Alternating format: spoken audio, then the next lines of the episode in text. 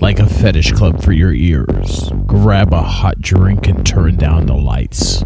Coming across the airwaves and into bedrooms everywhere, BDSM United is bringing you non violent consensual kink education. This isn't for the kiddos or for the cookie cutter conservative vanilla prudes. We'll be talking bondage, discipline, dominance, submission, sadomasochism, and more today on this BDSM United podcast. I'm Primal Piggy. Thank you for joining me for another BDSM United podcast. A kink can be sexual and or non-sexual. A non-sexual kink is an unconventional act that brings both physical and emotional pleasure. A sexual kink, however, is an unconventional sexual practice, a concept, or a fantasy. A fetish, however, also is a need or a desire for an object, a body part, or an activity whose real or fantasized presence is psychologically necessary for sex, sexual gratification. So, those are the differences between kinks and fetishes. A fetish is psychologically necessary in order to have sexual gratification, while a kink is just an act that brings physical, emotional, or sexual pleasure. Let's briefly talk about limits. Uh, there's two kinds of soft limits. First is a kink that you have tried before and you might be willing to try again with the right partner, uh, perhaps at a different setting or when you have received more education on the kink, such as how to do it, like technique wise, or additional safety info that uh, makes you more comfortable with the associated risks. If all of those needs are met and your partner is also into that kink, then you may be willing to do it with them or occasionally to please them. You don't necessarily hate it, but you may not be a fan of it either. This can also mean that you're only willing to do that kink under certain circumstances, for example, such as like only with a condom or only with a dominant uh, type's approval. If you personally like receiving anal sex, for example, it doesn't mean that you want it from every partner. So, for anal, you can put a soft limit and add in the comment section of a negotiation form that you only with my Dom would do anal or must be fluid bonded with the person in order to receive anal sex. The second type of soft limit is a kink that you may yet to experience. You might like the idea of the kink, but you can't actually call it your kink because you haven't experienced it yet. Fantasy and reality can be very different once a scene has started. With this type of soft limit, you can still add in the comment section of a negotiation form what you need in order to feel safe enough to try that kink. For example, maybe you want to attend a demo with your top or your bottom before trying. The top must have X amount of experience with that kink. Soft limits, they're considered flexible and they may change over time with experience and or education of that type of play. Once you have experienced the kink, you can make it into a kink you love or never want to try again, which would be a hard limit. Just like a kink or fetish, you must get your partner's consent before exploring that kink with them. Don't spring a soft limit on them during a scene. It's most likely to backfire on you, and you could ruin that kink for them and also not trust you as consent was not given. Now, hard limits, they're anything you do not want to take part in.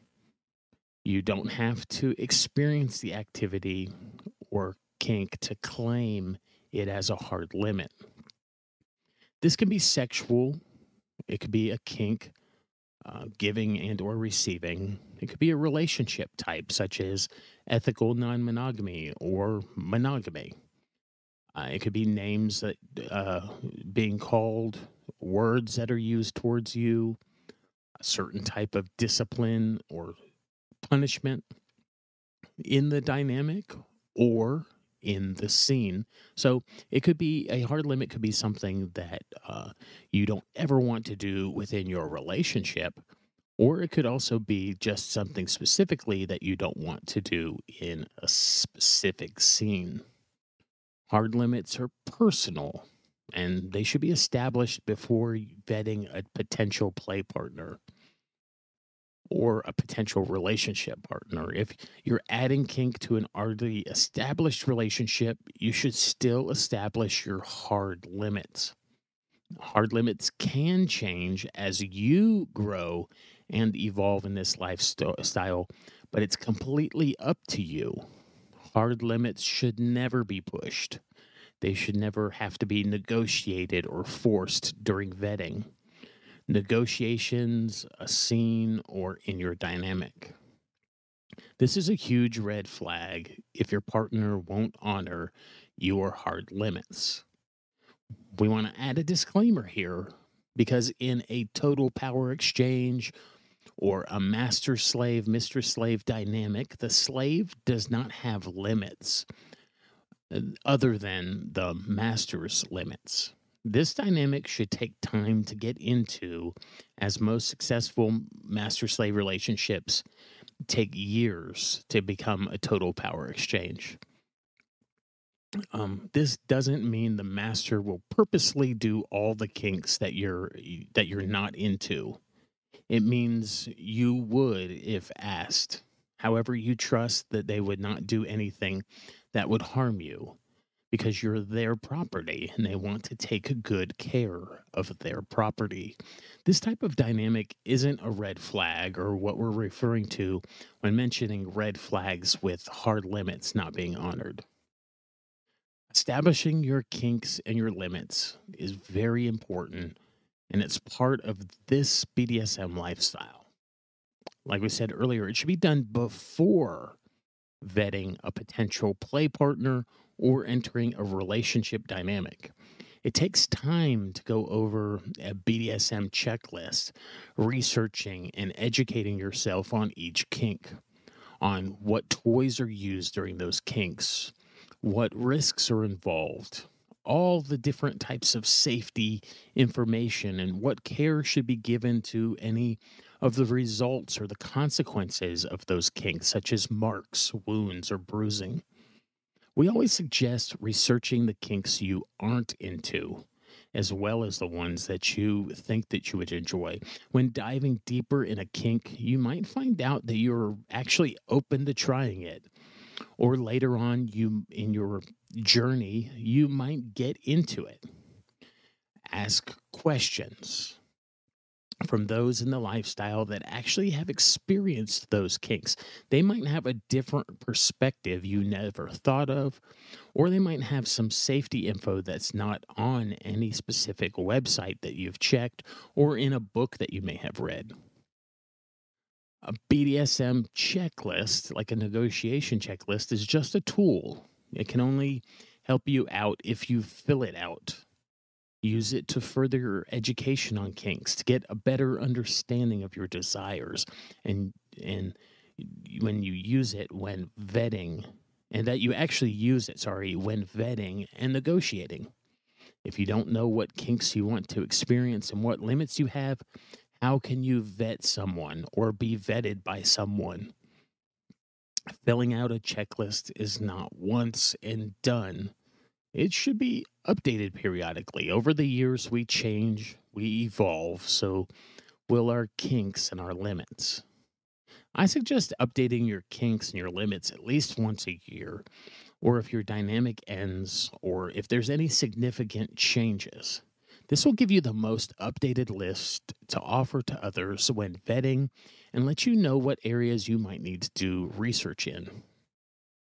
Some kinks require more time and education to master, becoming more of a skill than just a kink. Bondage is one of those. Some kinks, like edge play, take a lot of planning and communication before ever attempting to try.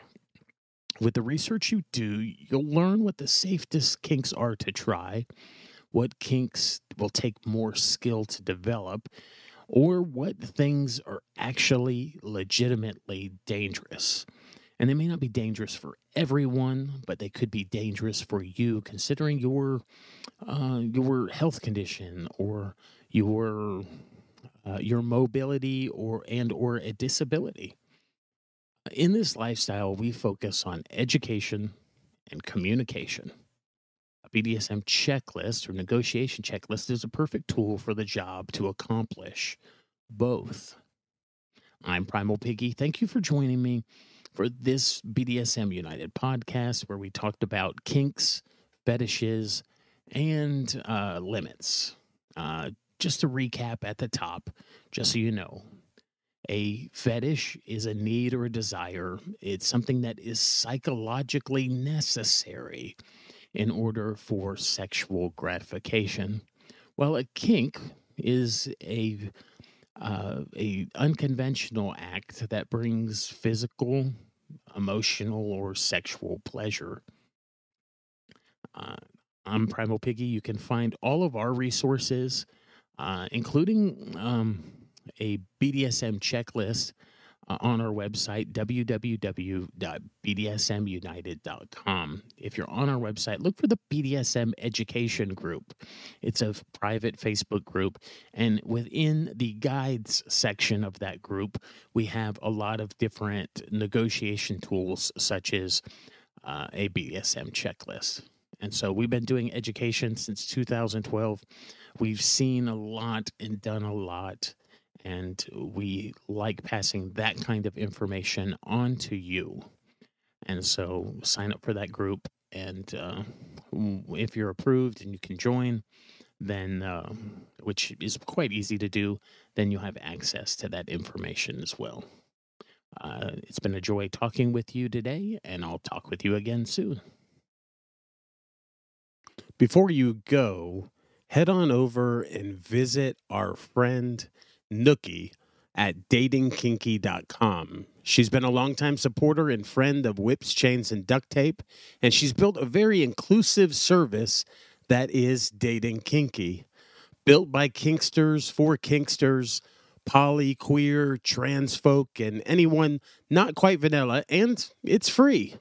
But also check out a Plus membership. It gives you access to nine books, three online classes, and over 250 webinar replays. That's nearly 400 hours of kinky education. Plus membership is an amazing deal. You also get access to amazing features like voice and video chat. That's datingkinky.com.